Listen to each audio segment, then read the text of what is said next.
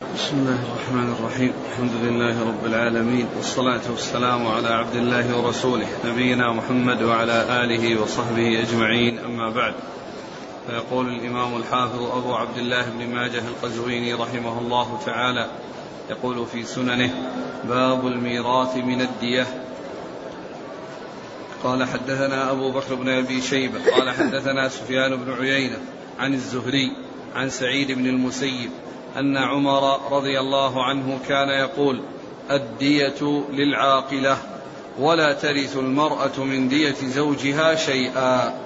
حتى كتب إليه الضحاك بن سفيان رضي الله عنه أن النبي صلى الله عليه وسلم ورث امرأة أشيم الضبابي من دية زوجها. بسم الله الرحمن الرحيم. الحمد لله رب العالمين وصلى الله وسلم وبارك على عبده ورسوله نبينا محمد وعلى آله وأصحابه أجمعين.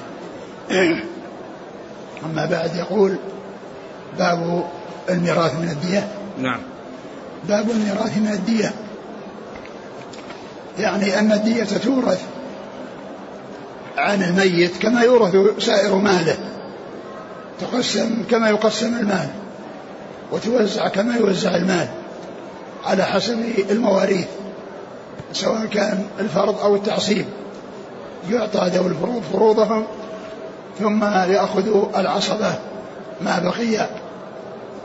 وقد أورد أورد هذا الحديث أن عمر رضي الله عنه حديث الضحاك بن سفيان. الضحاك بن سفيان أن عمر رضي الله عنه كان يقول أن أن أن أن أن, أن أن المرأة لا ترث من دية زوجها شيئا الدية للعاقلة.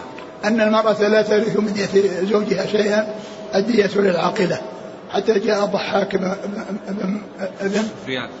الضحاك بن سفيان. الضحاك بن سفيان رضي الله عنه. وروى عن النبي صلى الله عليه وسلم أنه ورث أشيم امرأة امرأة أشيم الضبابي من زوجها. ورثها من زوجها. فصار عمر رضي الله عنه إلى ما جاءت بالسنة. قبل ذلك ما كان عنده علم بسنة الرسول صلى الله عليه وسلم ولكنه اجتهد ورأى أن أن الدية إنما هي للعاقلة وكما أنهم يتحملونها فهم الذين يرثونها. حتى بين له الضحاك بن سفيان أن النبي صلى الله عليه وسلم ورث امرأة أشيم الضباب من دية زوجها فدل هذا على أن الدية حكمها حكم الميراث وأنها جزء من من الميراث فيرثه الورثة على ما قسم الله عز وجل فيعطى أصحاب الفروض فروضهم والباقي يكون لأولى رجل ذكر. نعم. قال حدثنا أبو بكر بن أبي شيبة. ثقة أخرج أصحاب الكتب إلا الترمذي. عن سفيان بن عيينة. ثقة أخرج أصحاب الكتب. عن الزهري. محمد مسلم ثقة أخرج أصحاب الكتب. عن سعيد بن المسيب. وهو ثقة أخرج أصحاب الكتب. عن عمر. عن عمر بن الخطاب رضي الله تعالى عنه وهو أمير المؤمنين ورأى ثاني الخلفاء الراشدين الهادي المهديين صاحب المناقب الجمة والفضائل الكثيرة وحديثه أخرجه أصحاب الكتب الستة والضحاك بن سفيان الذي روى الحديث عن رسول الله صلى الله عليه وسلم في توريث امرأة أشم الضباب من زوجها من دية زوجها أخرج له. أصحاب السنن. أخرج له أصحاب السنن. وهذا الحديث فيه رواية سعيد بن بن مسيب عن عن عمر رضي الله عنه وقد تكلم فيها بعض العلم لكن المشهور أنه سمع منه. قد ذكر ذلك بعض العلم وذكره ابن القيم في تهذيب السنن. وأنه أدركه وسمع منه. نعم. قال حدثنا عبد ربه بن خالد النميري قال حدثنا الفضيل بن, بن سليمان قال حدثنا موسى بن عقبة عن إسحاق بن يحيى بن الوليد عن عبادة بن الصامت رضي الله عنه أن النبي صلى الله عليه وسلم قضى لحم لحمل بن مالك الهذلي اللحياني. بميراثه من امرأته التي قتلتها امرأته الأخرى. ثم ذكر هذا الحديث أن حمل ابن النابغة رضي الله تعالى عنه ورث أو ورثه النبي صلى الله عليه وسلم من, من زوجته التي من دية زوجته التي قتلتها امرأته الأخرى. فهذا فيه أن أن الدية أنها تورث وأن الذين يرثونها هم هم الورثة والحديث الأول فيه توريث المرأة من دية زوجها وهذا الحديث فيه توريث الرجل الزوج من دية زوجته من دية زوجته. فكل منهما فيه توريث التوريث من من توريث أصحاب الفروض من الدية وأن حكمها حكم الميراث. يأخذ الورثة آه الذين هم أصحاب الفروض نصيبهم وما بقي فإنه يكون لأولى رجل ذكر. والحديث في إسناده كلام ولكنه مثل الحديث الذي قبله وجاء أيضا في أحاديث أخرى ومنها في صحيح مسلم عن أبي هريرة رضي الله عنه أنه ورث الزوج من من من, من, من دية زوجته. نعم. قال حدثنا عبد ربي بن خالد النميري. مقبول أخرج له. ابن ماجه نعم. عن الفضيل بن سليمان. وهو صدوق له خطأ كثير. نعم. أخرج أصحاب الكتب. نعم. عن موسى بن عقبة. وهو ثقة أخرج أصحاب الكتب. عن إسحاق بن يحيى بن الوليد. وهو مجهول الحال. أخرجه ابن ماجه. نعم. عن عبادة بن الوليد. عن عبادة بن الصامت. عبادة بن الصامت رضي الله عنه أخرج أصحاب الكتب. والإسناد منقطع. نعم. قل إسناد رجاله ثقات إلا أنه منقطع. إسحاق بن يحيى لم يدرك عبادة. قاله البخاري والترمذي.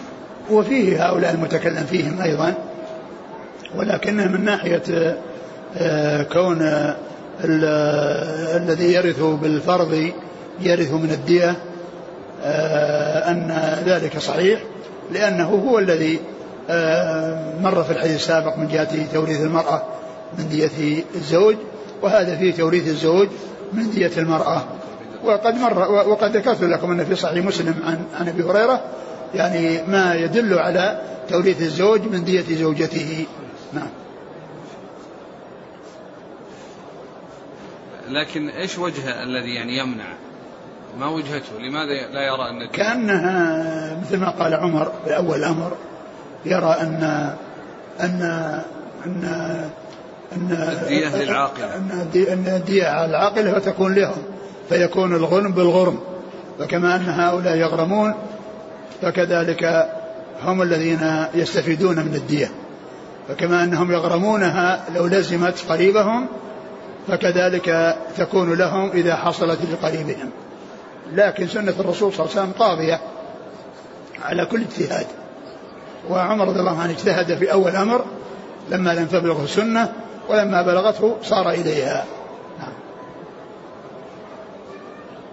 قال قال رحمه الله تعالى باب دية الكافر قال حدثنا هشام بن عمار قال حدثنا حاتم بن إسماعيل عن عبد الرحمن بن عياش عن عمرو بن شعيب عن أبيه عن جده رضي الله عنه أن رسول الله صلى الله عليه وعلى آله وسلم قضى أن عقل أهل الكتابين نصف عقل المسلمين وهم اليهود والنصارى. ثم ذكر دية الكافر ودية الكافر على النصف من دية المسلم. يعني سواء كان كتابيا يعني وإذا كان معاهدا أو صاحب ذمة فإن الدية على النصف من دية المسلم سواء كان يهوديا أو نصرانيا أو غيرهما. ما دام أنه معاهدا وأعطي العهد في البقاء في بلاد المسلمين فإنه آه، فإنه يستحق أو أن ديته نصف دية المسلم ديته نصف دية المسلم. والحديث الذي أورده المصنف هنا ذكر جاء في ذكر أهل الكتابين والكتابين هما أهل اليهود والنصارى التوراة والإنجيل. أهل الكتابين يعني التوراة والإنجيل الذين هم اليهود والنصارى. وهم أهل الكتاب ولكن غيرهم من من المعاهدين حكمهم حكمهم. وقد جاء في بعض الأحاديث دية المسلم على نصف دية الكافر على نصف من دية المسلم. وقال دية المعاهد على نصف من دية المسلم. فهذا يدل على عموم الحكم وشموله لكل كافر معاهد سواء كان من أهل الكتاب أو من غيرهم. قال حدثنا هشام بن عمار. صدوق أخرجه البخاري وأصحاب السنن. عن حاتم بن إسماعيل وهو صدوق أخرج له أصحاب الكتب. عن عبد الرحمن بن عياش وهو صدوق له أوهام أخرج البخاري المفرد وأصحاب السنن. نعم. عن عمرو بن شعيب عن أبيه عن جده. عمرو بن شعيب صدوق أخرجه البخاري في جزء القراءة وأصحاب السنن. وأبوه شعيب صدوق خرجه البخاري في أدب المفرد وجزء القراءة وأصحاب السنن. وجده عبد الله بن عمرو بن العاص رضي الله عنهما أحد العباد الأربعة من الصحابة وحديثه أخرجه أصحاب الكتب الستة. يقول البوصيري رواه أبو داود في سننه من طريق عمرو بن شعيب بلفظ دية المعاهد نصف دية الحر. نعم. هذا أشمل أعم من ذكر الكتابي ورواه الترمذي في الجامع من طريق عمرو بن شعيب أيضا بلفظ دية عقل الكافر. نعم. نصف دية عقل المؤمن. نعم. وقال حديث حسن.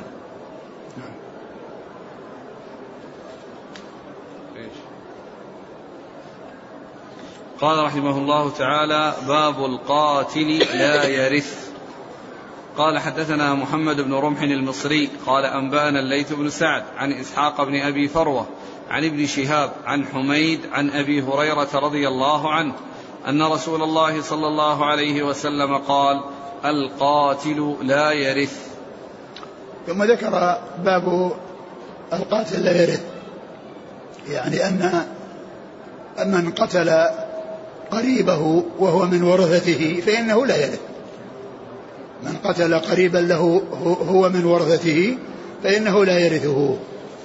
مطلقا سواء كان عمدا أو خطأ أو شبه عمد كل من كان القتل بسببه فإنه لا يستحق شيئا من الميراث.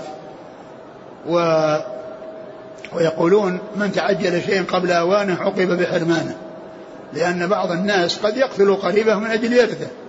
يعني من أجل الاستعجال إلى الميراث. ولهذا يقول العلماء من تعجل شيئا قبل أوانه عوقب بحرمانه. فالحديث يعني دال على أن القاتل لا يرث.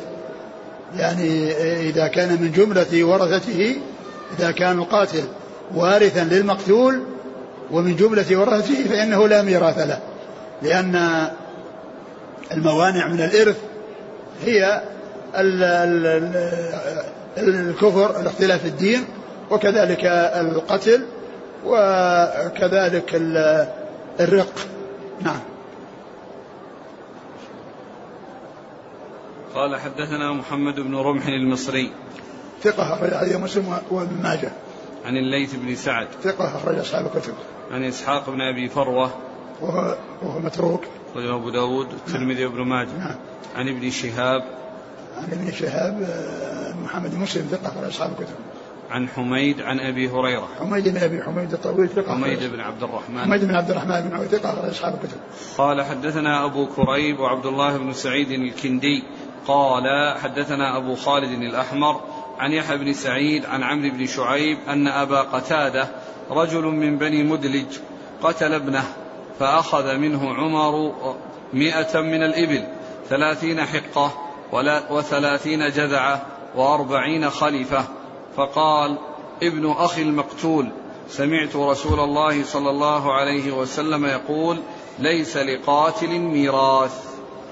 ثم ذكر هذا الحديث عن عمرو بن شعيب عن أبيه عن جدي عن عمرو عن عمرو شعيب وهو مرسل لأنها لأنه ما أدرك زمن عمر رضي الله تعالى عنه. فهو, فهو مرسل. ولكن المتن منه صحيح. لكونه ليس لقاتل ميراث يعني جاء أحاديث أخرى متعددة تدل على ما دل عليه الحديث.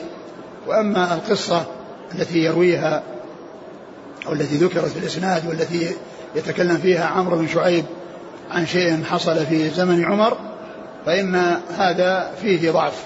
ولكن المتن الذي هو المرفوع إلى النبي عليه الصلاة والسلام وهو كون القاتل يعني لا يرث هذا جاء من طرق أخرى ومنها الحديث المتقدم وكذلك أحاديث أخرى جاءت في الموضوع وهو أن القاتل لا يرث شيئا من آه، مال من قتله أعد المتن عن عمرو بن شعيب أن أبا قتادة رجل من بني مدلج. قتل ابنه. قتل ابنه يعني فجعلت يعني يعني لم لم يورث لم يورث لأنه باشر القتل ولأنه تولى القتل. ف فقال فأخذ منه عمر مئة من الإبل. يعني دية فأخذ منه عمر مئة من الإبل دية التي هي يعني دية القتيل نعم. ثلاثون ثلاثين حقة وثلاثين جذعة وأربعين خليفة. نعم. فقال ابن أخي المقتول. هنا قال ابن أخي المقتول.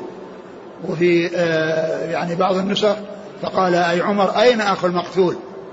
أين أخو المقتول؟ لأنه سيعطيه الميراث. لأن الوالد الذي هو تولى القتل لا ميراث له بسبب القتل. فسأل عن أخيه الذي هو عصبته والذي يرثه يعني بعد أبيه لأن الأب منع من الميراث لكونه قاتل. فعمر سأل عن, عن, عن أخي المقتول ويعني ورثه وقال وقال لا ليس لقاتل ميراث. أين أخو المقتول؟ نعم. سمعت الرسول صلى الله عليه وسلم يقول نعم. ليس لقاتل ميراث. نعم. يقول أين أخو المقتول؟ ليس لقاتل ميراث. ليس لقاتل ميراث. يعني فهذا هو الأقرب لأن كلمة ابن أخي المقتول هذا يعني يبعد أن يكون يعني حاضرا في آه، زمن عمر. وإنما الذي جاء في الطرق الأخرى أين أخو المقتول؟ أين أخو المقتول؟ يعني ليعطيه الميراث لأن الأب ليس له ميراث. نعم.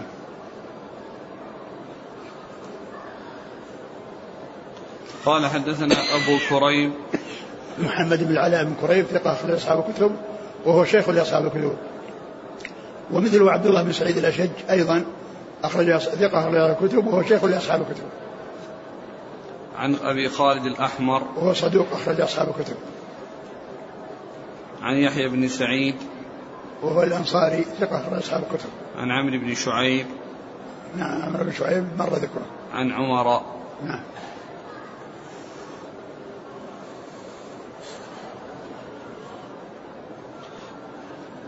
قوله هنا لا يرث. يسأل الإخوة يقولون لا يرث من من ماذا؟ من عموم الميراث؟ من جميع المال. ليس للقاتل ميراث يعني الدية وغير الدية. طبعا الدية هو الذي ما دام إنه هو الذي قتل فكيف يعني آه، آه، يكون له نصيب من الدية هو القاتل؟ وإنما المقصود الميراث مطلقا ليس له ميراث. القاتل لا يرث من قتله من قرابته إذا كان من جملة ورثته. قال رحمه الله تعالى باب عقل المرأة على عصبتها وميراثها لولدها. قال حدثنا إسحاق بن منصور قال حدثنا يزيد بن هارون قال حدثنا محمد بن راشد عن سليمان بن موسى عن عمرو بن شعيب عن أبيه عن جده رضي الله عنه أنه قال قضى رسول الله صلى الله عليه وسلم أن يعقل المرأة عصبتها. من كانوا؟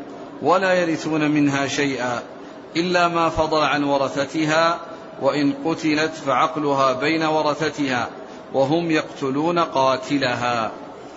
ثم ذكر باب باب عقل المرأة على عصبتها وميراثها لولدها. باب عقل المرأة على عصبتها يعني إذا كانت قاتلة إذا كانت قاتلة خطأ أو شبه عمد فإن الورثة العصبة اللي هم القرابات من الرجال هم الذين يعقلون عنها يعني يتحملون الدية يتحملون عنها الدية. والعاقلة آه، هم الرجال فقط يعني سواء كانوا من آه، يعني عمودي النسب بأن يعني يكون آه، أولاء أبناء وأبناء أبناء أو العمود الثاني من فوق. الذي هو الآباء والأجداد وكذلك أيضا الحواشي الذين هم الإخوان الإخوان الأشقة ولأب والأعمام وأبناء الأعمام وأبناء الإخوة الأشقاء ولأب والأعمام وأبناء الأعمام هؤلاء هم هم العصبات الذين يأخذون ما أبقت الفروض لو صار يعني آه، أخذ الورثة أصحاب الفروض نصيبهم فإن الميراث يكون لأولى رجل ذكر يكون لأولى رجل ذكر. فالعصبة يعني آه، هم الذين يعقلون عن المرأة هم الذين يعقلون عنه يتحملون والميراث لورثتها الذين يرثونها بالفرض.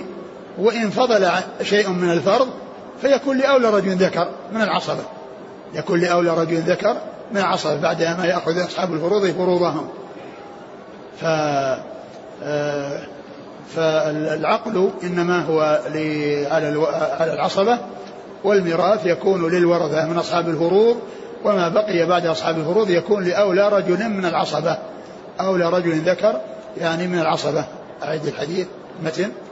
قضى رسول الله صلى الله عليه وسلم أن يعقل المرأة عصبتها. يعني المرأة القاتلة يتحملون العقل الذي هو الدية عنها إذا كان خطأ أو شبه عمد. نعم. من كانوا؟ من كانوا؟ يعني سواء كانوا آه، من العمود النسب من أسفل اللي هم الأبناء وأبناء الأبناء أو عمود النسب من فوق الذي هم الآباء والأجداد الذين هم من جهة الأب. وكذلك أيضا الحواشي الذين هم الإخوة الأشقة ولأب والأبناء أبناء الإخوة للأشقة ولأب ثم الأعمام الإخوة الذين شاركوا الميت في أبيه ثم بعد ذلك الذين شاركوا آه، أبا الميت في أبيه يعني شاركوا في الجد الذين هم الأعمام. وكذلك آه، آه، أبناء الأعمام. هؤلاء هم هم هم العصبات. ولكن في الميراث بعد ما يأخذ أصحاب الفروض فروضهم يقدم أولى رجل ذكر. ومعلوم أن أولى رجل هو الأب وكذلك الأبناء. ثم بعد ذلك والجد كذلك مثل الأب. ثم الإخوة الأشقاء ثم الإخوة لأب. ثم أبناء الإخوة الأشقاء ثم أبناء الإخوة لأب. ثم الأعمام. ثم أبناء الأعمام.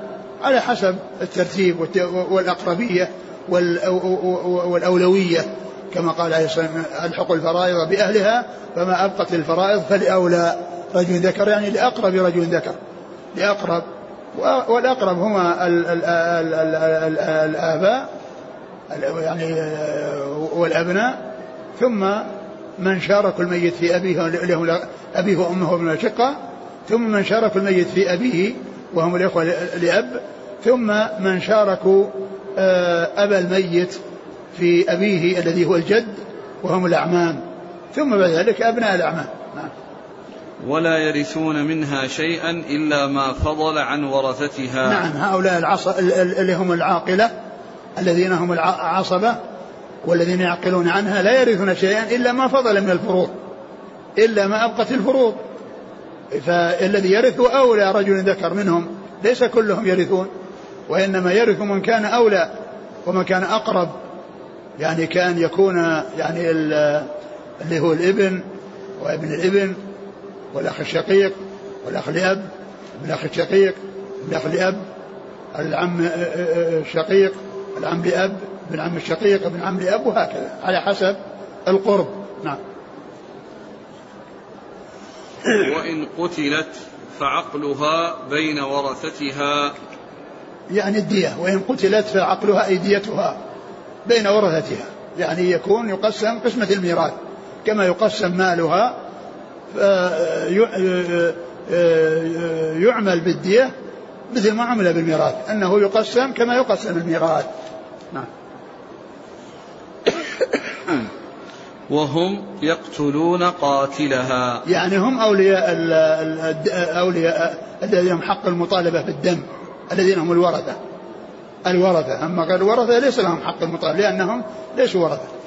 فهؤلاء هم الذين لهم حق المطالبة بالقتل بالقود نعم.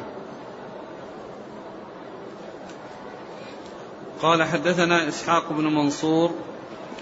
الكوسج ثقة أخرج أصحاب الكتب إلا أبا داود. عن يزيد بن هارون ثقة أخرج أصحاب الكتب عن محمد بن راشد. وهو؟ صدوق يهم أخرج أصحاب السنن. نعم. عن سليمان بن موسى. وهو؟ صدوق في حديثه بعض لين. نعم. أخرج له مسلم في المقدمة. وأصحاب السنن. نعم. عن عمرو بن شعيب عن أبيه عن جده. نعم. قال حدثنا محمد بن يحيى قال حدثنا المعلى بن أسد. قال حدثنا عبد الواحد بن زياد قال حدثنا مجالد عن الشعبي عن جابر رضي الله عنه أنه قال جعل رسول الله صلى الله عليه وعلى آله وسلم الدية على عاقلة القاتلة.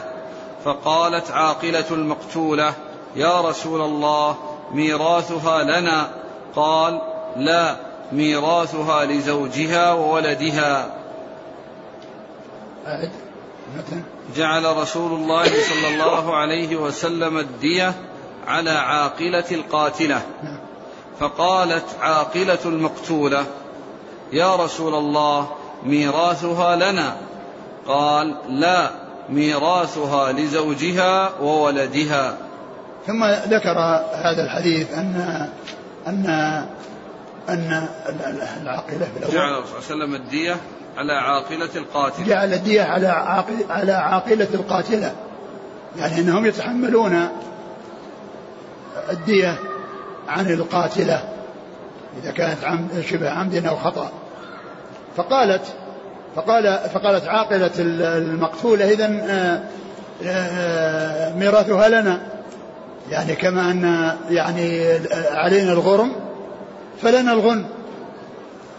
يعني كما أننا علينا الغرم بما نتحمل حمل الميراث لو كانت هي القاتلة فإذا يكون ميراثها لنا. فالنبي صلى الله عليه وسلم قال لا.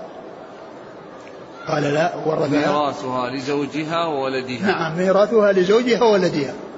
ميراثها لزوجها وولدها. وهذا مثل ال- ال- الذي مر في حديث ال- النابغة حامل بن النابغة الذي ورثه من دية زوجته. ورثه من دية زوجته قال ميراثها لزوجها وبنيها وأبنائها.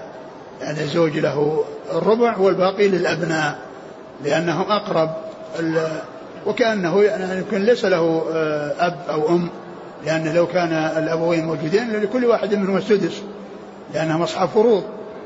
وإنما الزوج يعني هم من أصحاب الفروض والأبناء هم أصحاب التعصيب وهم أقرب العصبات.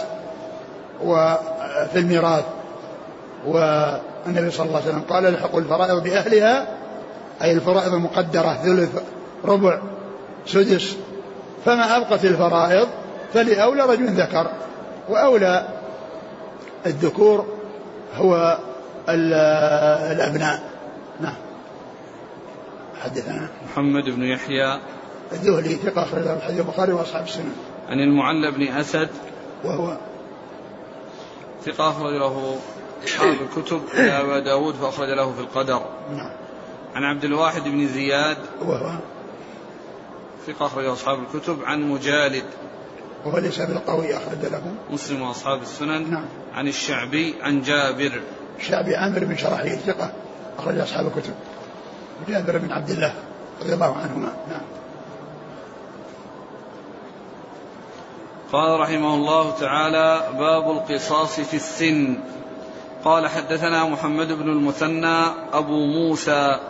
قال حدثنا خالد بن الحارث وابن أبي عدي عن حميد عن أنس رضي الله عنه. قال كسرت كسرت الربيع.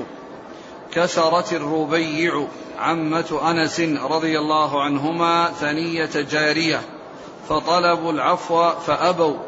فعرضوا عليهم الأرش فأبوا فأتوا النبي صلى الله عليه وسلم فأمر بالقصاص فقال أنس بن النضر يا رسول الله تكسر ثنية الربيع والذي بعثك بالحق لا تكسر.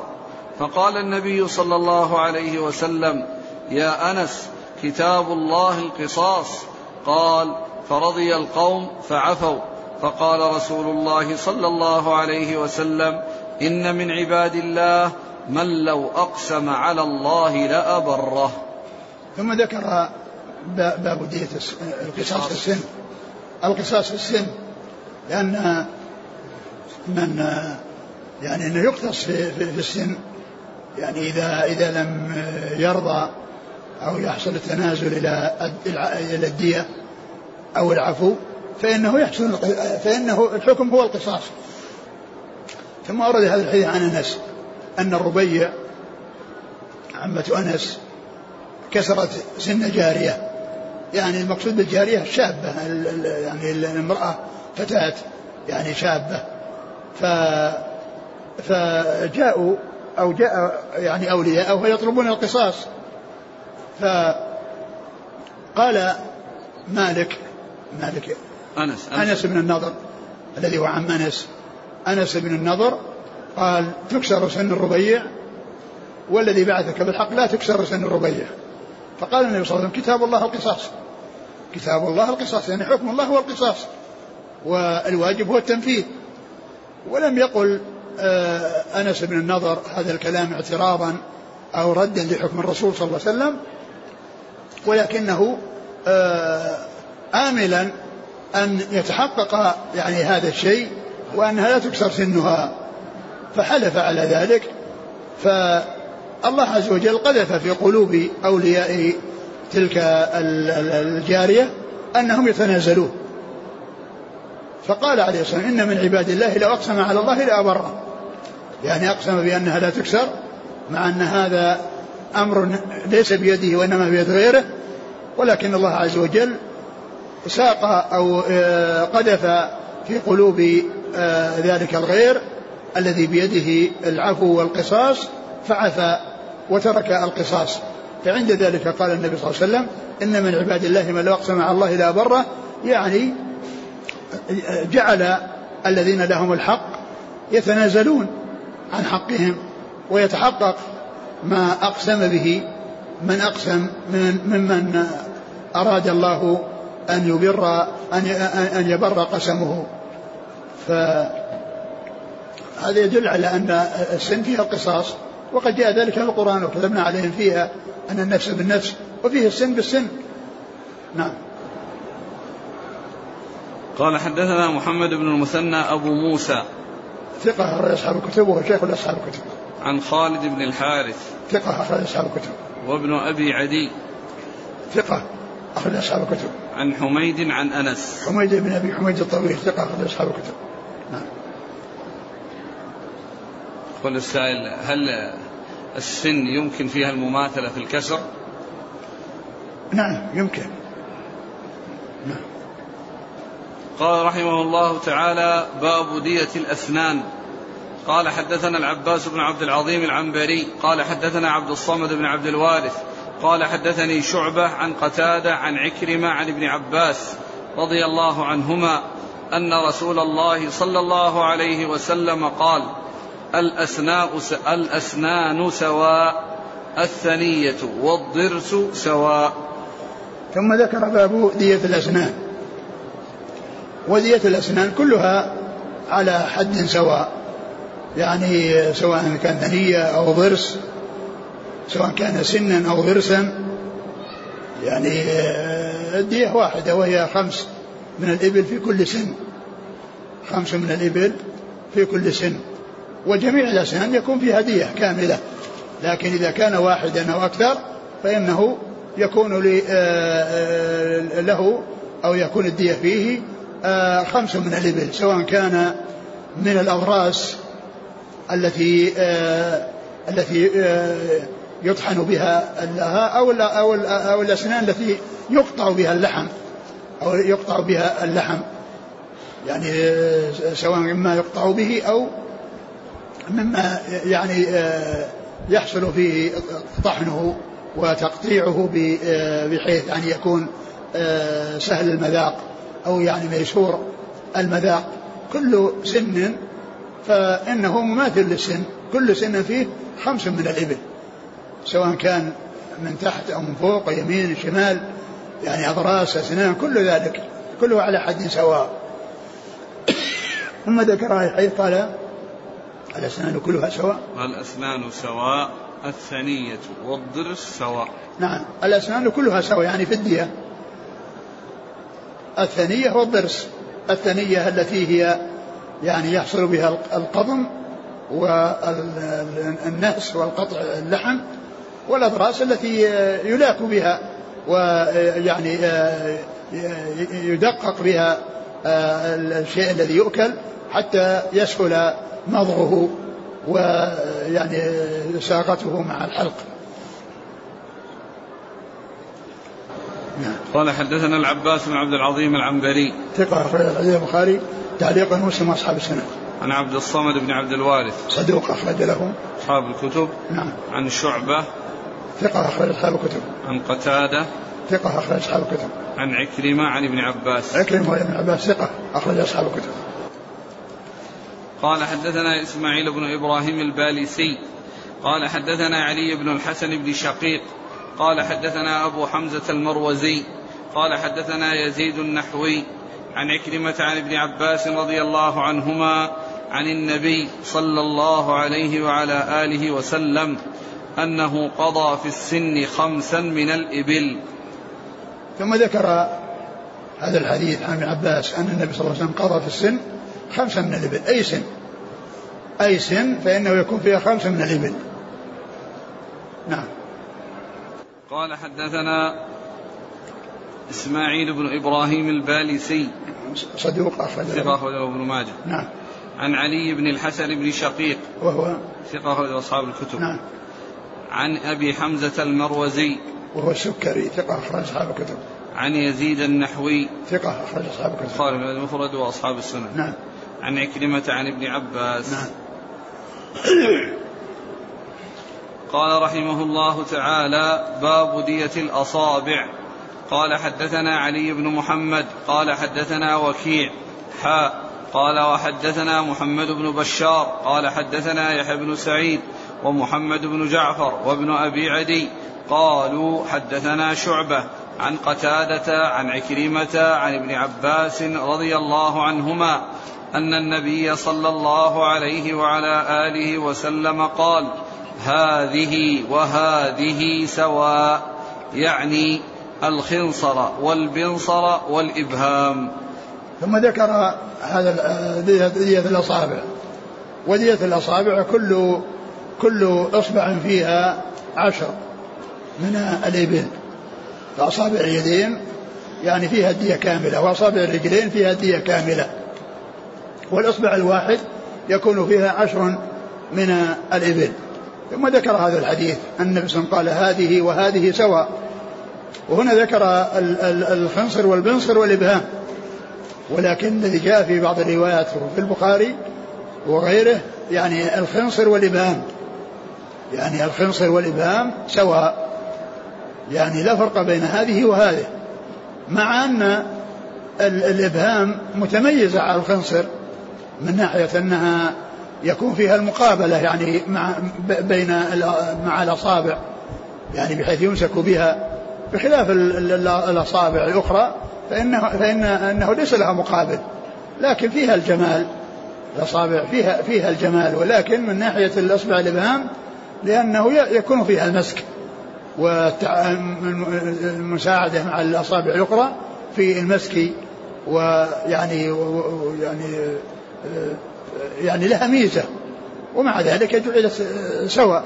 لا فرق يعني بين هذه وهذه لأن الشرع جعل هذه الأشياء كلها على حد سواء. مثل ما جعل الميراث للأبناء على حد سواء الصغير والكبير. وكذلك جعل القتل للكبير والصغير كلها على حد سواء. ويعني فإن المماثلة يعني بين الأشياء المتماثلة يعني ولو كان بعضها يكون متميز إلا أن الشرع جاء بالتسوية بينها. جاء بالتسوية بينها. ولهذا ذكر أورد الدارمي في سننه أن يعني عن الشعبي عن أن شريح جاء إليه رجل من مراد وقال ما هي دية الأصابع؟ قال يعني في كل إصبع عشر. فقال أهذه مثل هذه؟ وأشار إلى أصبعه. أهذه مثل هذه؟ فقال أليس أذنك الأذن التي يواريها تواريها العمامة ومثل اليد؟ هذه فيها نصف الدية وهذه فيها نصف الدية. مع أن هذه يعني غير هذه أو هذه تتفاوت مع هذه ثم أيضا الشعبي قال للذي روى عنه أبو بكر الهذلي قال أليس إذا طفل في المهد يعني هو مثل الرجل الكبير يعني حكمهم سواء الحكم فيهم سواء؟ فقال آه الذي هو شريح لهذا الرجل آه خذوا سنة الرسول ودعوا قياسكم. خذوا سنة الرسول صلى الله عليه وسلم ودعوا قياسكم. نعم. قال حدثنا علي بن محمد عن وكيع. آه علي محمد الطنافسي صدوق ثقة في حديثه النسائي في مسجد علي وابن ماجه. وكيع ثقة في أصحاب الكتب. قال وحدثنا محمد بن بشار عن يحيى بن سعيد. محمد بن بشار بن دار ثقة أخرج أصحاب الكتب ويحيى بن سعيد القطان ثقة أخرج أصحاب الكتب. ومحمد بن جعفر غندر ثقة أخرج أصحاب الكتب. وابن أبي عدي نعم. قالوا حدثنا شعبة عن قتادة عن عكرمة عن ابن عباس. نعم. قال حدثنا جميل بن الحسن العتكي قال حدثنا عبد الأعلى قال حدثنا سعيد عن مطر عن عمرو بن شعيب عن أبيه عن جده رضي الله عنه أن رسول الله صلى الله عليه وعلى آله وسلم قال الأصابع سواء كلهن فيهن عشر عشر من الإبل. ثم ذكر حديث عبد الله بن عمرو العاص رضي الله عنه الأصابع كلهن سواء يعني عشر عشر من الإبل يعني في كل إصبع عشر سواء كانت خنصر أو منصر أو وسطى أو سبابة أو إبهام كل ذلك سواء. نعم. قال حدثنا جميل بن الحسن العتكي. صدوق أخرج له. ابن ماجه. نعم. عن عبد الأعلى. ثقة أصحاب الكتب. عن سعيد عن مطر. مطر الوراق وهو صدوق كثير الخطأ. والإخبار تعليقا ومسلم وأصحاب السنن. نعم. عن عمرو بن شعيب عن أبيه عن جده. نعم. قال حدثنا رجاء بن المرجى السمرقندي. قال حدثنا النضر بن شميل. قال حدثنا سعيد بن أبي عروبة. عن غالب التمار عن حميد بن هلال عن مسروق بن, أو بن أوس عن أبي موسى الأشعري رضي الله عنه عن النبي صلى الله عليه وسلم أنه قال الأصابع سواء. ثم ذكر حديث ابن موسى الأصابع سواء يعني في الدية وأنه لا فرق بين إصبع وأصبع وهذا مثل الأحاديث التي مضت والحديث بعض الأحاديث يعني فيها كلام ولكن آه، هي في الجملة ثبتت في أن الأصابع آه، معاملتها سواء في الميراث آه، في الدية وأن وأنه لا فرق بين إصبع وإصبع وأن في كل واحدة خمس من الإبل. في الإصبع عشر. عشر عشر نعم. الإصبع عشر. قال حدثنا رجاء بن المرجى السمرقندي. هو ثقة رجل أبو داود والترمذي بن ماجه. نعم. عن النضر بن شميل. ثقة أخرج أصحاب الكتب. عن سعيد بن أبي عروبة عن غالب التمار. هو صدوق أبو داود والنسائي بن ماجه. نعم. عن حميد بن هلال. وهو ثقة أخرج أصحاب الكتب. مم. عن مسروق بن أوس. وهو مقبول أخرج أبو داود والنسائي بن ماجه. نعم. عن أبي موسى الأشعري. عبد الله بن قيس رضي الله عنه. أخرج أصحاب الكتب قال رحمه الله تعالى باب الموضحة. قال حدثنا جميل بن الحسن قال حدثنا عبد الأعلى قال حدثنا سعيد بن أبي عروبة عن مطر عن عمرو بن شعيب عن أبيه عن جده رضي الله عنه أن النبي صلى الله عليه وعلى آله وسلم قال في المواضح خمس خمس من الإبل. ثم ذكر باب في الموضحة. والموضحة هي الشجة التي تبرز العظم ويظهر منها توضحه وتبينه بحيث يكون اللحم آه، انفتح حتى بان العظم. وهذه يقال لها الموضحة. وقد سبق مرة من المنقلة التي يكون فيها آه، كسر العظم الوصول إلى العظم وكسره وانتقال يعني القطع من مكانها وتلك لا يمكن فيها القصاص. وأما الموضحة فيمكن القصاص فيها ولكن ديتها خمس. إذا يعني إذا أرادوا الدية إذا إذا أريدت الدية فإن الموضحة يكون فيها خمس وهي الشجة التي في الوجه والرأس والتي تبين تبين العظم وتوضحه. نعم. قال الإسناد مر نعم. نعم الإسناد مر قال رحمه الله تعالى باب من عض رجلا فنزع يده فندر ثناياه والله تعالى أعلم وصلى الله وسلم وبارك على عبده ورسوله نبينا محمد وعلى آله وأصحابه أجمعين ونتوقف عن التدريس إلى يوم السبت السابع من الشهر الآتي إن شاء الله. جزاكم الله خيرا وبارك الله فيكم. ألهمكم الله الصواب ووفقكم للحق وعافاكم الله وشافاكم ونفعنا الله بما سمعنا وغفر الله لنا ولكم. وللمسلمين أجمعين آمين, آمين. يقول السائل بعض القبائل في بعض البلاد يتفقون أن ليس فيما بينهم دية فما حكم ذلك آه هذا الاتفاق يعني لا, لا وجه له وإنما هذا حق ل آه، يعني لمن آه، له الحق. فإذا تنازل فإذا تنازل يعني صاحب الحق نعم تسقط الدية. أما كون الناس يعني يتفقون على أنهم يتنازلوا أو أنه ما في دية هذا غير صحيح. هذا حق ولا يعني آه، يملكه إلا صاحب الحق. وهذا آخر يقول عندنا في بلد ليس فيه قصاص. قتل أحد منا. إذا قتل أحد منا فليس هناك لا دية ولا شيء. فقط تستطيع أن تسجنه أي القاتل. فهل يجوز لنا هذا العمل؟ أي عمل؟ فقط نسجنه ما نأخذ منه لا ما موجود لا قصاص ولا دية ولا شيء. أنتم ما تسجنونه أنتم لكم حق ولم تعطون إياه لا يطلبون يعني يعرفون إذا اشتكوا ما لهم إلا السجن. نعم. لو رفعوا القضية إلى محكمتهم لن يأخذوا إلا أن يسجنوا القاتل. والله إذا كان إذا كان أنهم محصلين حقهم وكونه يعني يطلق سراحه ويكون يعني يعني يسرح ويمرح ويؤذي الناس ويقتل الناس هذا ليس من صالح الجميع. فإذا كان ما هو ليس هناك مجال إلا أنه يعاقب بالسجن يعني آه، لهم ذلك. ما دام من حقهم يعني ما حصل طبعا الحكم الشرعي هو أن يمكنوا أو تكون لهم الدية. لكن إذا كان لا هذا ولا هذا وكونهم يعني يتركونه ويقول خلاص لا يعني لا يعاقب به عقوبة لا يستحق العقوبة.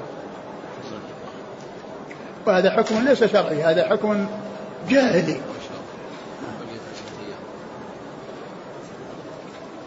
يقول كم دية من قتل كافرا متعمدا في بلاد الكفر؟ أما بالنسبة للقتل الذي يعني الذي هو الذي مر بنا فهو نصف الدية. نصف الدية. وأما بالنسبة للقتل فالمسلم لا يقتل بالكافر ولكن يعني يمكن أنه يفتدى بالمال يعني أكثر من من الدية المحددة لأن لأنه يستحق القود ولكن ليس فيه قود. نعم. يعني هو الآن في بلاد الكفر فهو من نفسه يسلمهم ما في أحد يحكم له أو نعم. يحكم عليه. إيش؟ الآن القتل يقول أنه حصل في بلاد الكفر. نعم. فبالتالي هو سيقدم لهم من نفسه. النصف نصف الدية على ما عند المسلمين. إذا كان أنه رضي بهذا واتفق مع القاتل على هذا الشيء ووافق على هذا له ذلك. لكن إن, إن يعني طلب يعني زيادة فله حق. أو إذا كان هناك طلب زيادة له حق. لأن القتل العمد لأن هذا الكلام في القتل الذي هو خطأ وشبه العمد. نعم. يقول هل على الأطباء الذين يجرون العمليات الجراحية وتؤدي أحيانا لموت هل عليهم دية؟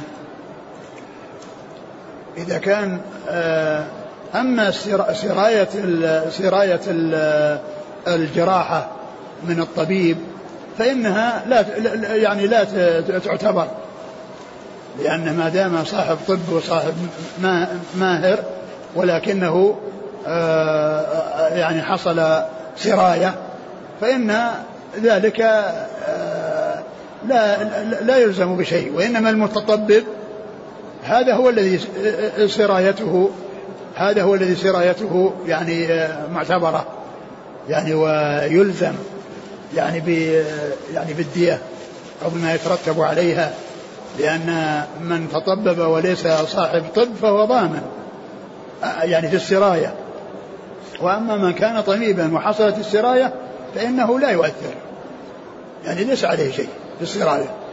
مثل مثل القتل مثل القصاص سرايته هدر فهذا الماهر يعني إذا حصل سراية فهي هدر ولكن المتطبب هذا هو الذي ليست هدر سرايته. يقول هل الأصل في الكافر أنه مباح الدم ويعصم دمه بعهد أو أمان؟ لا يقال إن إنسان أي يرى أي كافر يكره قتله وإن هذا هو الأصل، الأصل هو أن يعني إن إن, أن كل إنسان يترك القتل لأي أحد سواء كان كافرا أو مسلما. إلا يعني في قتال وفي معركة هذا شيء آخر. أما كل إنسان من أجل أنه كافر في قتله هذا لا يجوز. لا يجوز الإنسان يقدم على قتل أحد. نعم. يقول ورثة المقتول إذا اختلفوا فبعضهم يريد القصاص وآخرون يريدون الدية ما الحكم؟ إذا تنازل واحد منهم إذا تنازل واحد منهم فإنه يعني آه، لا يكون قصاص. إذا تنازل واحد فقط فإنه لا قصاص. يقول إذا كسرت الأسنان كلها فهل في كل سن خمس من الإبل أم فيها الدية كاملة؟ كلها دية كاملة. الأسنان كلها مجموعة في هدية وإنما إذا كانت متفرقة فإن السن الواحدة فيها خمس وإذا قطعت أصابع أصابع اليدين وأصابع الرجلين. في هديتان.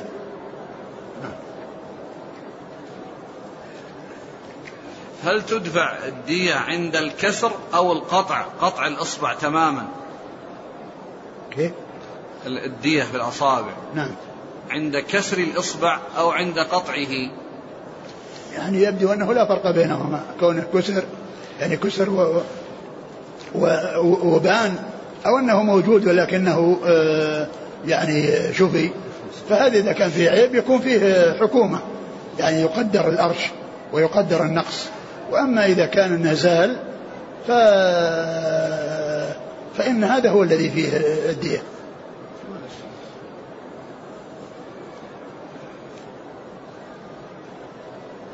يقول هل الموضحة خاصة بالرأس أو الوجه فقط؟ نعم بالرأس والوجه.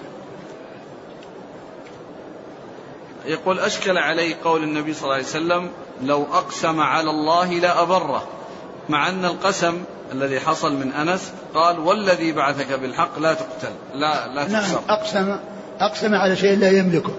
يملكه غيره. لأن الإبرار أو كذا بيد الغير ليس بيده فأقسم أنها لا أن أنها لا تكسر سنها ولا يملك ذلك إلا أولياؤها الذين يتنازلون. فإذا لم يتنازلوا ما في له قصاص لكن الله عز وجل أبره بأن أوقع في قلوبهم أن يسامحوه وأن يتركوا لأنه أقسم فالله تعالى أبره بمعنى أن قذف في قلوب أولياء الجارية التنازل. نعم. هل يقتل الوالد بولده إذا قتله عمدا؟ لا الوالد لا يقتل. لا يقتل الوالد بولده. نعم. يقول ما حكم قتل الساحر خفية لأجل امتناع الناس منه؟ لا يجوز للإنسان أن يقدم على قتل أحد وإنما يتولى القتل هو هم الولاة. الذي يتولى القتل وال يعني والعقوبات التي يستحقها أو التي تستحق هم الولاة هم الذين. وأما الأفراد ليس لهم.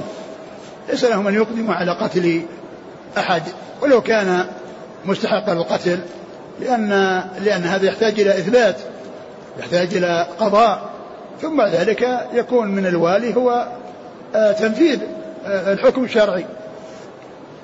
هذا يقول الكافر الذي يسب الدين أو يسب الرسول صلى الله عليه وسلم إذا سمعته يسب هل لي أن أقتله؟ لأن في بلادنا لا يوجد الحكم بالشريعة. بل عندنا ما يسمى بحرية الرأي الإنسان لا يقدم لا يقدم على قتل أحد لأن القتل يجر إلى القتل وقد وقد يبتلى أحد غير الذي قتل يعني بسبب ذلك.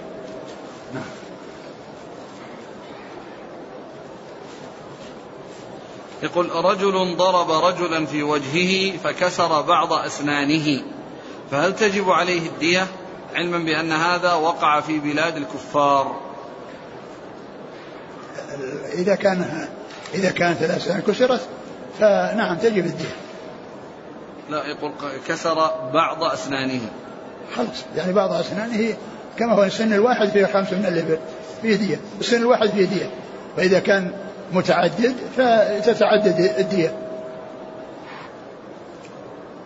هذا يقول آه، عندنا مسجد فيه سواري كثيرة.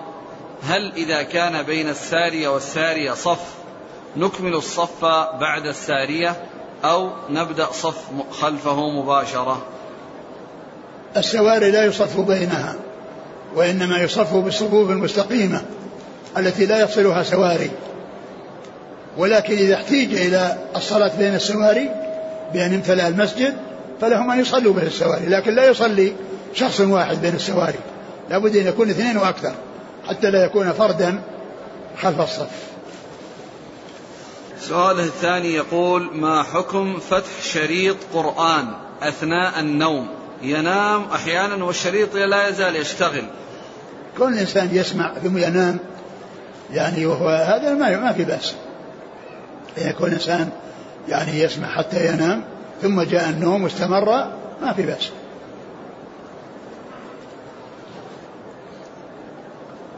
شخص مقيم في بلاد الكفر ويعمل في إحدى الشركات وفي أيام أعيادهم تقوم الشركة بإعطائهم الهدايا والحلويات. فهل يجوز للمسلم أخذ هذه الهدايا؟ لا ما يجوز. ليس له أخذ الهدايا التي مناسبة أعيادهم أعياد الكفار. يقول حديث النبي صلى الله عليه وسلم من استطاع أن يموت منكم بالمدينة فليمت فإني أكون له شهيدا أو شفيعا يوم القيامة. هل يشترط مع الموت بالمدينة أن يدفن بها أو يكفي أن يموت ولو إذا دفن خارجا عنها؟ يعني إذا نقل إلى بلد آخر الله أعلم. لأنه الأصل أنه يعني يموت ويدفن. يقول أخ عزيز كان يظن أنه سيأتي من القاهرة إلى مكة فأحرم من مطار القاهرة ولكنه فوجئ أن الرحلة هبطت في مطار جدة ومنه إلى المدينة وأن الإحرام سيكون من أبيار علي فهل عليه فدية ليتحلل من الإحرام الخاطئ علما بأنه لم يكن يعرف مسار الرحلة الصحيح؟ إذا كان إذا كان أحرم يعني وهو في الطائرة ثم نزل في جدة ثم قيل إن أنه يذهب للمدينة فهو يأتي المدينة بإحرامه. يأتي المدينة بإحرامه إذا كان أحرم وهو في الجو. قبل أن يصل الميقات أو عند الميقات فإنه محرم ولا ينتهي من الإحرام إلا إذا طاف وسعى وقصر. فإذا نزل في جدة ثم رأوا أنهم يأتوا المدينة أولا فإنه يأتي وهو بإحرامه ويستمر على إحرامه في المدينة حتى يصل مكة ويطوف ويسعى ويقصر وبذلك يتحلل. يقول الصحابة الذين يقول فيهم الحافظ ابن حجر له رؤية. هل روايتهم عنه صلى الله عليه وسلم مثل رواية التابعين؟ نعم مثل رواية التابعين. أو أنها من مراسيل الصحابة؟ هي طبعا هي من مراسيل الصحابة في الغالب ولكنها يعني آه، أو مثل مثل كبار التابعين. ولكنهم في الغالب ما يرون يروون عن الصحابة. لكنها يعني آه، آه، يعني لا سيما إذا صار صغيرا ليس له يعني إنه يعني يدرك الصحابة وأدرك التابعين وأن له رواية عن التابعين عن الصحابة هذه لا يجزم بأنها بأنه مرفوع نعم يقول إذا لم يقع السن إذا لم يقع الكسر إذا لم يقع الكسر لكامل السن فهل تكون كذلك دية السن؟ إذا إيش؟ لم يقع الكسر لكامل السن ثلمة ثلمة والله هذا يعني كما هو معلوم هذا يصير في الحكومة يعني آه، يقدر تقدير يعني من جهة القاضي أو من جهة الذي يتولى يعني تقدير الشجاج يقول آه، بالنسبة للأسنان آه، العبرة في الأسنان الأصلية. أم لو كانت تركيب مركبة؟ إذا كانت إن أنها مركبة على أصلية يعني ملبسة والأصلية راحت فهذه المعتبرة وأما إذا كان أنها يعني آه، آه، كله تركيب أو أن الذي كسر أنه مركب فهذا يعني قيمة يلزم فيه قيمة التركيب. ما يلزم فيه آه، قيمة الأصلي. وإنما نفس الذي خربه يصلح. يقول آه، طبيب أسنان يعالج النساء في عيادته لغير ضرورة فما حكم هذا العمل وما حكم المال الذي يأخذه؟ إذا كان المرأة جاءت مع محرمها واحتيج إلى يعني الطبيب لكونه ماهر أو كذا ما في بأس. ولكن الأولى أن أن النساء تتعامل مع النساء لكن تعاملهن مع الرجال عند الحاجة إلى ذلك ما في بأس.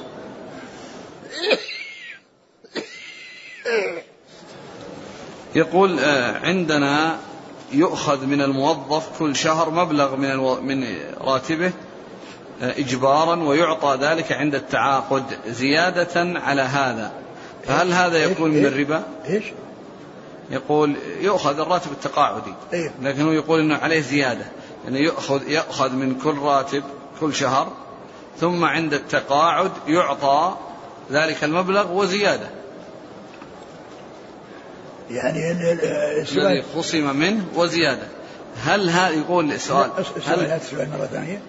يقول عندنا يؤخذ من كل موظف من كل شهر مبلغ من راتبه إجبارا. أيوة. ويعطى عند التعاقد. وشلون يعطى عند التعاقد؟ راتب التقاعدي. يعني يعطى زيادة. يقول زيادة, زيادة مع مع الشيء الذي أخذوه منه. نعم. نعم؟ نعم. ما في بأس. هل هذا يكون من الربا؟ لا ليس من الربا ليس من الربا. يعني كونهم يعني ليس بيع وشراء وإنما يعني أخذوا من شيء لمصلحته وزادوه. يعني شيء لمصلحته. ما في بس ليس هذا من قبيل الربا.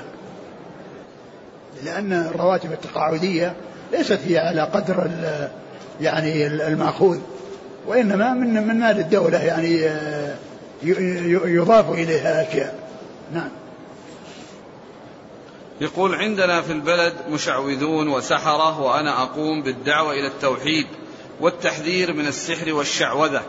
ولقد توعدوني بالقتل أو بأن يسحروني مع العلم بأن بعض أصدقائي جن بسبب ذلك وآخر مات. فهل من الحكمة أن أجاهدهم حتى وإن علمت أنهم سيضرون بي أو أخرج من المنطقة أنت لا, تقا... أنت لا تقابلهم لكن حذر الناس حذر الناس منهم. لا تذهب إليهم ولا تتكلم معهم وإنما حذر الناس منهم إلا إذا كان ذهابك إليهم. تبي تنصحهم ويفيدهم النصح هذا شيء طيب. جزاكم الله خيرا. سبحانك اللهم وبحمدك أشهد أن لا إله إلا أنت أستغفرك وأتوب إليك.